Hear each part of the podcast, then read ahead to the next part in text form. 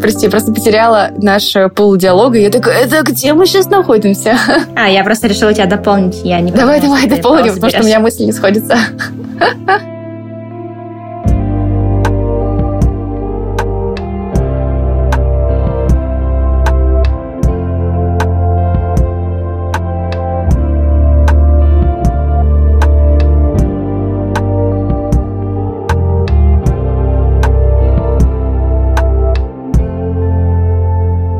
Привет! Это Normal Feelings подкаст. На связи Ника, и я не всегда использую феминитивы в своей речи. И Инга. Я считаю, что girls should support girls и стараюсь быть внимательной к феминитивам и роли женщин в обществе. Этот подкаст — наша форма поддержки друг друга и, может быть, станет поддержкой для вас. Тут мы рассказываем свои истории о переезде, дружбе на расстоянии и личном росте. Создаем свой поддерживающий клуб нормальности в сложное время перемен. Ника, во-первых, с первыми днями весны тебя и наших слушателей. Мне кажется, в этом году мы все очень ждали весну и когда наступит тепло. А во-вторых, сегодня 8 марта. Поэтому в этом эпизоде мы говорим о гендерном неравенстве и женщинах. Ника, ты как-то отмечаешь вообще 8 марта? Перед тем, как отвечать на этот вопрос, э, хочу сказать про весну. Несмотря на то, что я нахожусь на Бали, здесь супер жарко и тепло, я все равно жду весну. Да, друзья, у нас здесь только что прошел дождь и много звуков извне, поэтому если вы слышите что-то помимо наших голосов, то прошу прощения. Надеюсь, что это последний выпуск э, в таких условиях записанный. Через неделю я вернусь э, в Грузию, и очень хочется вернуться в теплое место, где уже что-нибудь зацветет. И пока по прогнозу говорят, что там плюс 6, что достаточно тепло. Честно говоря, обычно я не отмечаю как-то особо 8 марта. 8 марта — это официальный нерабочий день. Для меня это вот как бы классное событие провести как-то день для себя пойти куда-нибудь, э, встретиться с друзьями, с подругами. В общем, для меня это преимущественно дополнительный выходной день, и в этом преимущество, чем прям какой-то особый праздник. То есть как к Новому году я не отношусь к 8 марта. Инга, а для тебя что значит этот праздник? Это больше про День цветов и подарков или про борьбу за права? Мне кажется, что в детстве и вообще в школьные годы я, конечно, воспринимала 8 марта, что это про цветочки, про фразы «какой мы все очаровательный слабый пол», но со временем все стало иначе, и я начала испытывать на себе, я уже подросла, поняла, как бывает, и увидела, как сильно порой недооценивают женщин и вообще женский труд. Как могут высказываться нелепо о женской психике, о женском теле и вообще сколько женщин подвергаются насилию только по наличию женского пола. Поэтому в этот день мне хочется думать о женщинах и говорить о чем-то важном. И иногда нужен какой-то такой специальный момент для того, чтобы тебя услышали. Поэтому мне кажется, что 8 марта — это неплохой повод напомнить о чем-то таком. Ну да, вспомнить про это. Мне, честно говоря, стало интересно, а был ли вообще когда-то в истории период, когда преобладал матриархат? Да, то есть как бы женщины были во главе. И вот э, нашла, что есть мнение, что порядка 40 тысяч лет назад э, существовал матриархат. Такой вывод делают по двум вещам. Первое, потому что на стенах в пещерах были изображены женские образы, в большом количестве. А во втором, так как земледелие произошло от собирательства, а это как бы считается типичным женским а, занятием, то с увеличением роли земледелия в жизни человека увеличивалась а, и роль женщины в обществе. Я когда это прочитала, подумала, о боже, вау, неужели, правда, такое было, что женщина могла кулаком, не знаю, стукнуть по столу и все случалось э, как-то иначе. Вот, но потом зашла на статью в Арзамасе, и она просто сломала все мои фантазии. Там есть материал про пять мифов э, матриархата, где Андрей Туторский, преподаватель истории, рассказал, что у этой идеи нет прям такого научного обоснования, поэтому, ну, как бы можно в это верить, а можно не верить. Ну, мне кажется, мы бы вместе хотели верить, да, что такое было. Ну, это просто интересно, знаешь, интересно, что было как-то иначе, что какая-то эволюция происходит. У меня во время пандемии появилось новое увлечение, и оно называется «Турецкие сериалы». Я их помню. Когда мы с тобой ходили по Ликийской тропе, пару вечеров мы провели за ними. И, в общем, в них все еще преобладает правило вот этого нового и старого мира, где в старом мире женщина должна служить мужчине, она не может или не должна учиться или работать, а ее прямая обязанность — это быть дома, воспитывать детей, отпрашиваться у мужа, чтобы выйти из дома, и в целом делать так, чтобы мужу было хорошо в его потребностях. И в сериалах это показано не как какой-то порог, а как их культура и порядок сейчас. То есть это сериалы, которые выходят э, в последние года, то есть они современные считаются. И я много хорошего нахожу, на самом деле, в турецких сериалах. Они, правда, очень э, добрые и во многом про какие-то уважения, но есть вот и такие моменты, и в целом я стараюсь смотреть их э, для того, чтобы не забывать и не быть только в своем пузыре, чтобы понимать, что и сейчас есть вот такие порядки и обычаи во всем мире, а не только в том, в котором я проживаю. Да, это правда. И сериалы топ — это супер классный способ видеть, какие принципы и ценности есть в обществе. И поп-культура — это в целом такое отражение реальности. Я буквально сегодня утром посмотрела анимационный мультик «Приключения Тинтина». Он снят Спилбергом по комиксам. Комиксы были нарисованы примерно в середине 20 века. Вот. И я обалдела, когда на 40 минуте поняла, что за весь э, мультфильм я увидела женский образ, героиню женского пола три раза. Один раз это была какая-то соседка, второй раз бабуля молчаливая, третий раз э, певица, ну, тоже у нее второстепенная роль.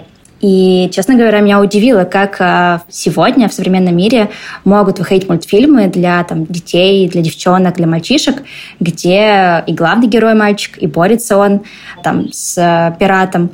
Как-то странно это все выглядит. Вот, может быть, с одной стороны, оправдание, что комикс а, нарисован в другом веке, но не знаю, насколько это может быть оправданием для команды, что снимала его. Инга, а насколько для тебя 8 марта вообще пересекается с темой феминизма? И как ты описываешь для себя феминизм?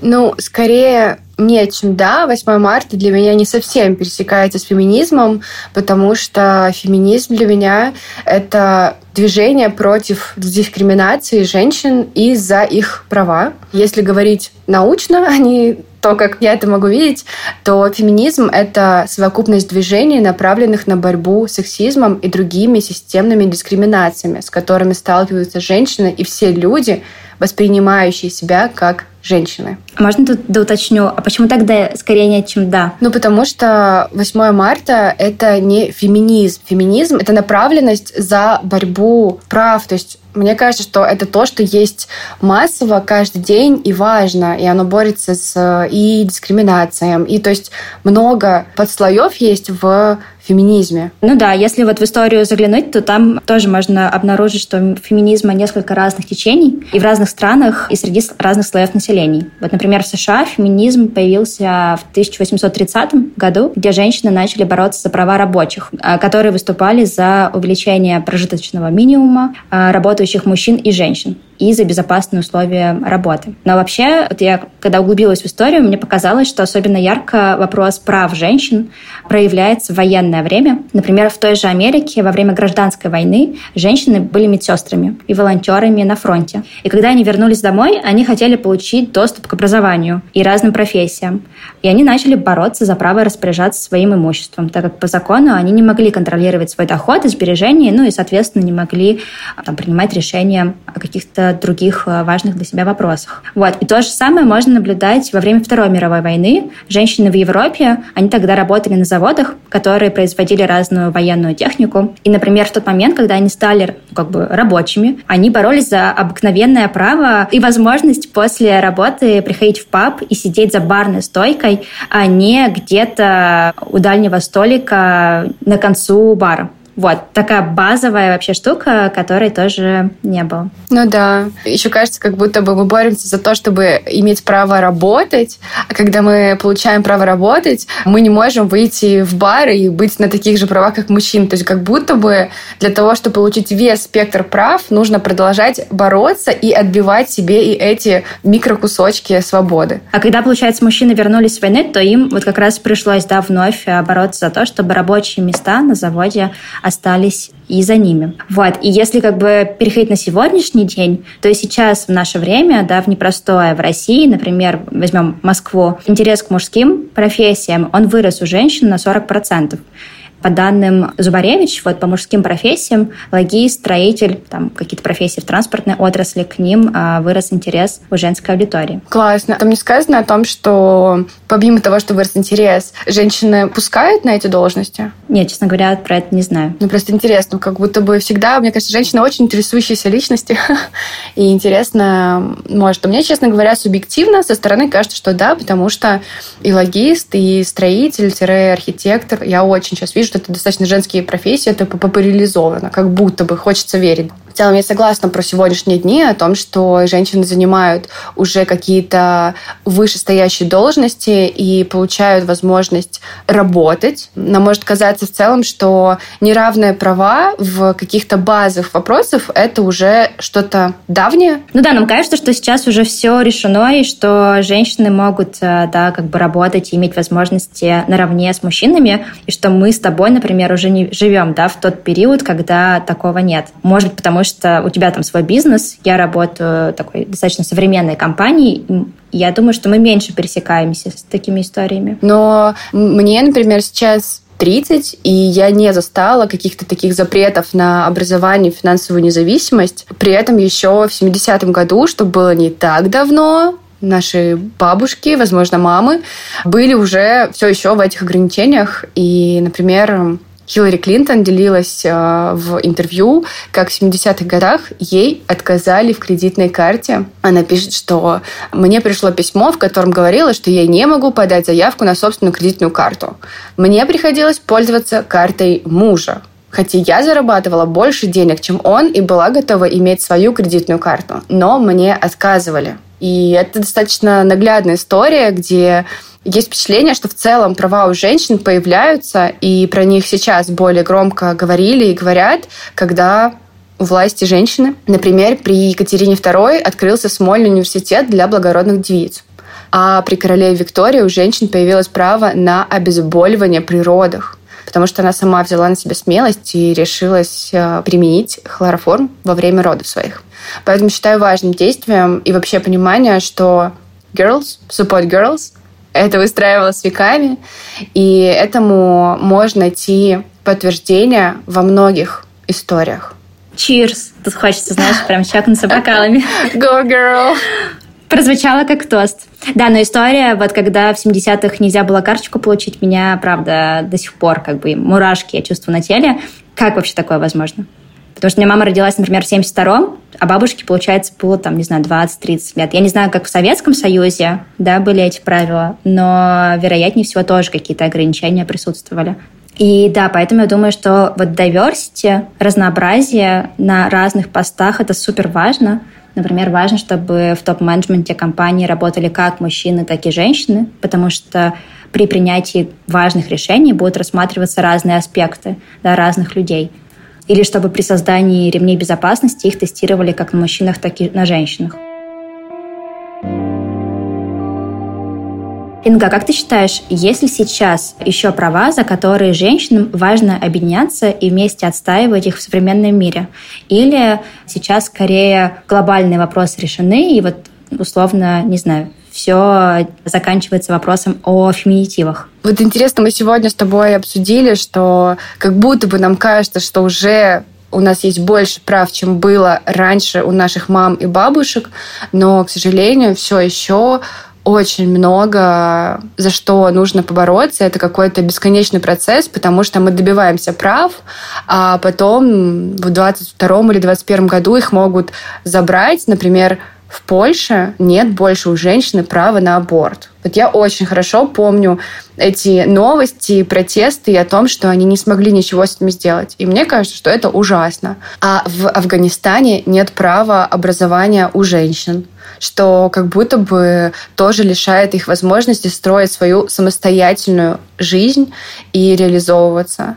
В Дагестане жен крадут и принуждают служить мужу как будто бы у них есть одна линия жизни и вера, в которой они существуют. И если кто-то хочет быть отличным от э, других, у него не получится. Мне кажется, что все еще есть рабочий харасмент и как будто бы о нем говорится, но нет такого массового порицания о том, что это плохо. Все еще могу сказать о том, что давай потише, либо отвести и сказать, ну как мы можем это решить, либо просто уволить женщину для того, чтобы не было лишнего шума.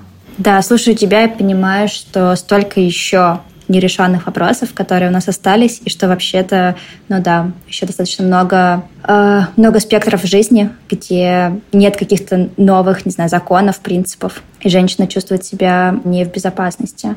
Хочется добавить еще про образование, образование конкретно для девочек. Кажется, что это право тоже сейчас остается распределенным неравномерно э, по миру, например, в Индии до сих пор девочек выгодно отдавать э, не в школу, а выгоднее делать из нее хорошую хозяйку, чтобы она могла сидеть с младшими братьями, умела делать дела по дому, но никак не учиться. Мне кажется, такие истории показывают, э, что проблема существует, и то, что мы смогли вот так базово вспомнить и пройтись по каким-то таким э, точкам показывает о том, что это есть.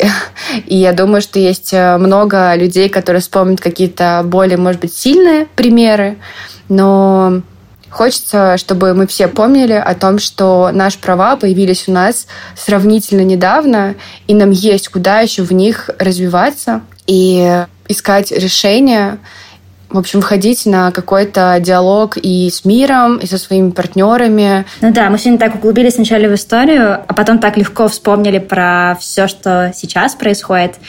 Меня, честно, еще не оставляет э, история с Региной Тодоренко, которая высказалась некорректно про домашнее насилие, и ее там лишили просто всех премий и очень сильно порицали в обществе. И она постаралась да, сделать ряд проектов и активностей, которые бы помогли как-то все-таки, в общем, сделать что-то хорошее для тех женщин, которые попали в такую ситуацию. И есть ряд известных людей, там, актеров, которые открыто и публично признаются в том, что они бьют жен, и ничего с ними не происходит. И это, конечно, меня тоже очень выбивает из колеи. Вот. И я понимаю, что нам еще предстоит достаточно долгий путь вместе пройти, чтобы вот такие вещи, как просто безопасность женщины дома и на работе, стали базовым правом для каждой женщины. Ну да, и тогда бы добавила еще, чтобы публичное порицание было одинаково и для мужчины, и для женщины. Ну и в каждом начинании стоит начинать с себя, могу поделиться своими каждодневными правилами, которыми я стараюсь так, так, руководствоваться так. по отношению к женщинам. Начну с, наверное, самого простого для меня. Я стараюсь делать комплименты. Отмечать, что девушка знакомая или незнакомая для меня классно выглядит. Я могу в магазине на кассе подметить красивый шарфик на девушке и сделать ей комплимент. Могу написать комментарий под фотографией с комплиментом. И в целом стараюсь говорить и замечать вот такие детали, потому что знаю, как порой это может поддержать, повысить настроение или просто понять о том, что девушка заметна, и порой это тоже классно понимать о том, что вот кто-то наряжался, ему сказали комплимент. Мне кажется, что это поднимает как-то настроение. Да, у меня, если честно, вчера такая история произошла. Мы сидели, завтракали в кафе, Ко мне подошла девушка и спросила, о, какая у тебя классная кофточка. Она такая so cute. Подскажи, а где ты ее купила? И как-то я показала, показала аккаунт в Инстаграме. И она потом еще несколько раз повторила о том, как ей нравится моя кофточка, что она на мне так классно сидит, что я потом просто весь день была как аленький цветочек, э, улыбалась и радовалась, что я такая красивая. Блин, я тоже улыбаюсь. Классное чувство, да? Я просто знаю, что порой это даже... Мне, например, когда я подхожу к кому-то, слегка неловко или тревожно, и поэтому хочется сказать, э, что надо быть смелее и не бояться подходить и спросить, что за вещь, либо просто сделать комплимент, потому что это не страшно а какой-то вот этот обмен, он очаровывает. Это классно. Но я верно понимаю, что это преимущественно про а, поддержку друг друга. Ну, то есть классно, когда девчонка поддерживает другую девчонку? Или это более широкий такой принцип, условно, что она абсолютно нормально, если парень подойдет скажет, хм, Инга, у тебя такая футболка, сегодня ничего. А мне кажется, это одинаково приятно, но я пытаюсь говорить, э, как я сама стараюсь действовать по отношению к женщинам. Поэтому здесь будет про вот женщина-женщине,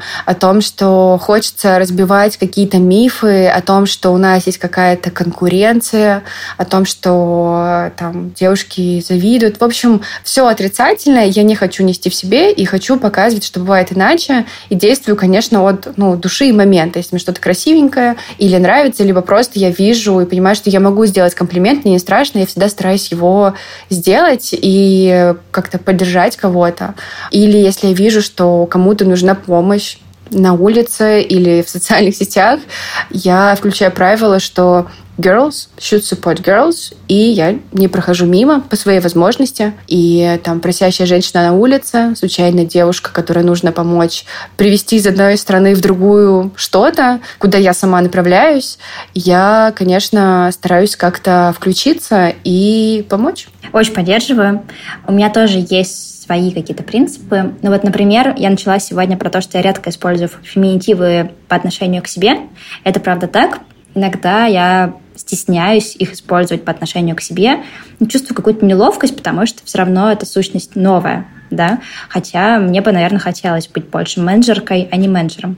Вот. Но, например, если моя коллега использует феминитивы, я знаю, что она себя именно так позиционирует, то на общих встречах я обязательно ее представлю с помощью феминитива. Да? То есть я скажу, сегодня с нами на встрече менеджерка или исследовательница, а, потому что знаю, что ей это важно, да, но и она так себя чувствует и ощущает.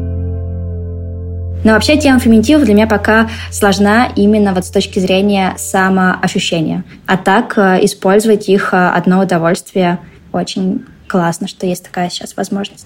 Поддерживаю феминитивы. Меня лично не смущают, хотя когда началось движение с феминитивами, я помню, сколько было обсуждений и хихиканий о том, что люди очень э, относились к этому агрессивно, как будто у них что-то забирают, прося говорить менеджерка. Мне кажется, что это какие-то скрепы трещали, и я надеюсь, что они вот сейчас протрещали, и уже все больше людей готовы уважать мнение и пожелания другого. Вот как ты сказала своей коллегой о том, что для тебя лично это не критично, а ей бы так хотелось, и как будто бы несложно прислушаться к человеку, его пожеланию. Я еще почему-то думаю, что не всегда был студент и студентка, или учитель и учительница, или медбрат и медсестра. Ну, то есть э, это тоже вероятнее всего, как только у женщины появилась возможность да, приходить в университет, начали появляться новые слова. Поэтому, да, я вот здесь как бы хочу верить и как-то инвестировать в то, чтобы новые слова тоже прорастали.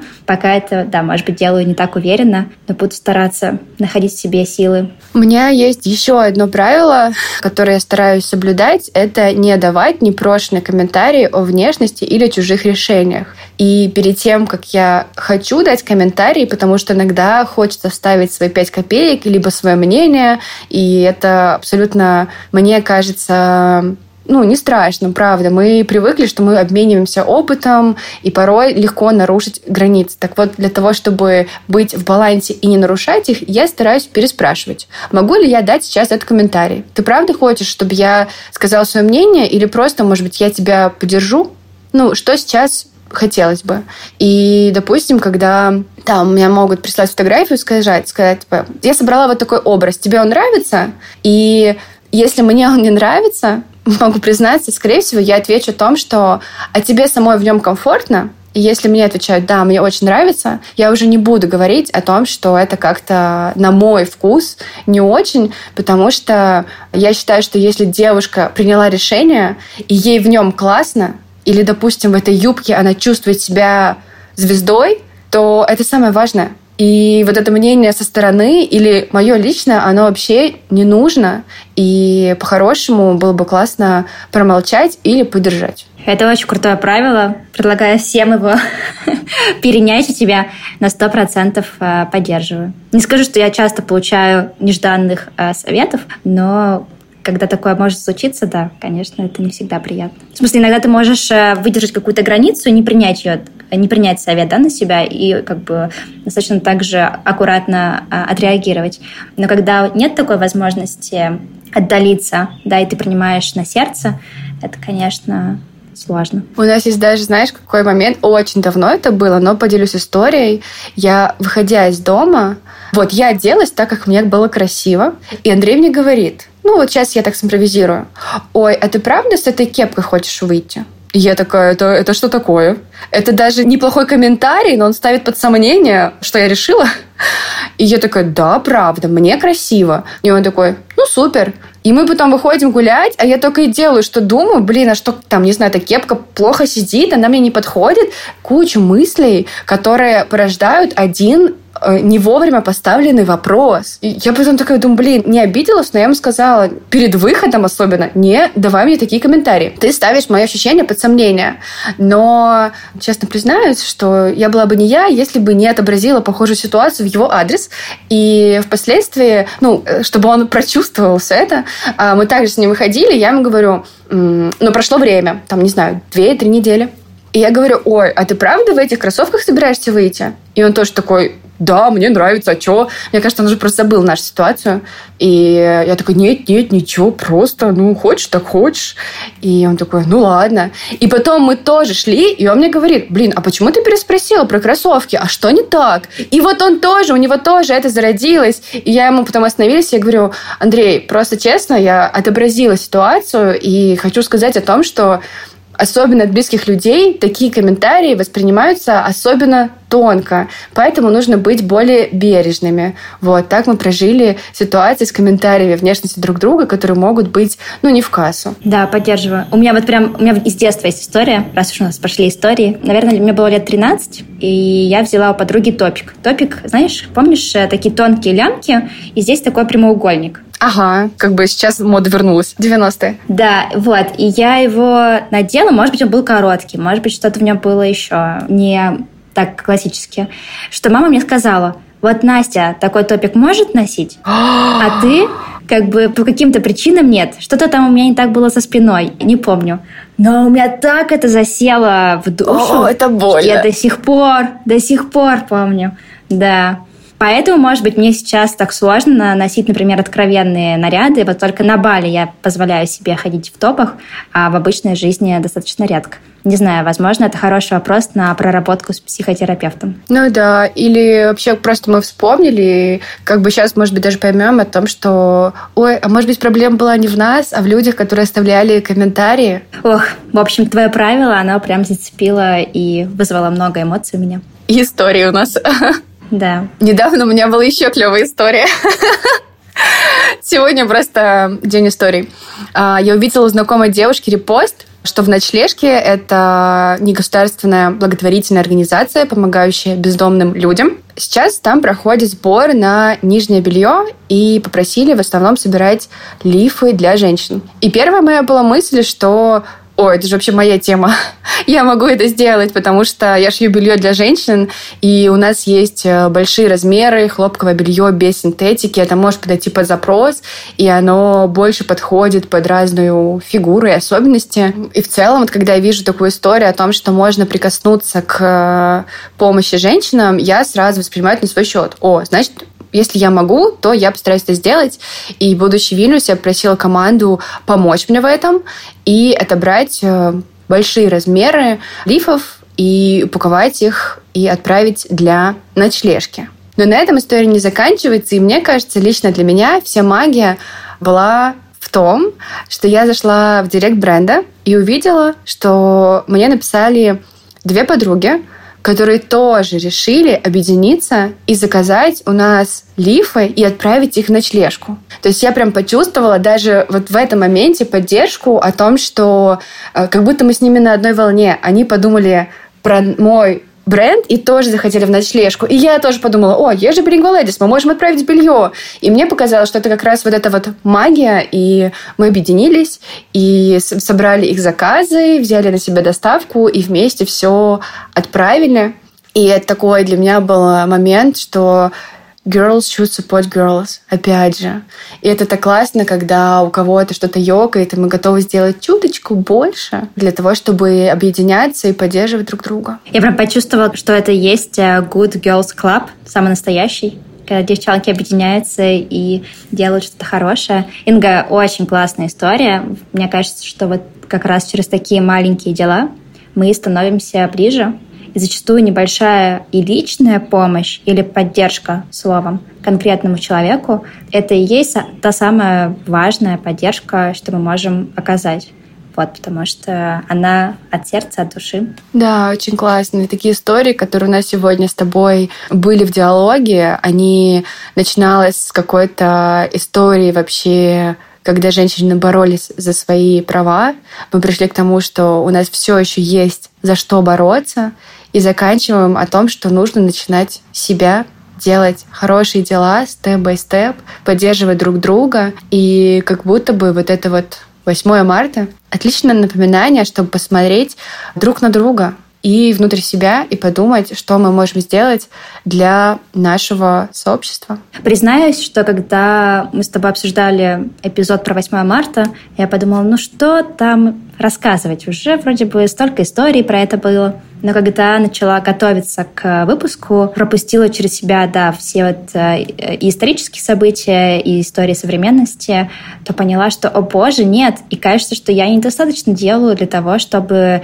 повлиять как-то на сегодняшнюю ситуацию. И хочется как раз посмотреть, вот я выхожу с этой записи с мыслью о том, чтобы посмотреть, а какие есть, например, фонды, а, которые помогают женщинам, может быть, есть фонд, который помогает девочкам в Индии с образованием. Честно говоря, вот не знаю, захотелось поискать, поресечь, потому что вопросы супер актуальные. И я думаю, что мы, правда, можем делать чуточку больше, помогая другим женщинам иметь те же права, как минимум, что, например, есть у нас с тобой. Да, мне кажется, мы можем к описанию эпизода, когда будем выкладывать, подготовиться и написать фонды. У меня есть э, некоторые фонды, которые я на ежемесячной основе поддерживаю, и просто списание раз в месяц распределяется. Можно их указать. Я думаю, мы поищем информацию и отметим в описании к эпизоду. Да, супер. С вами был второй сезон подкаста Normal Feelings. Спасибо, что были с нами. И спасибо, что были с нами 8 марта. Надеемся, что этот день вы проводите хорошо. До связи на следующей неделе. Пока-пока.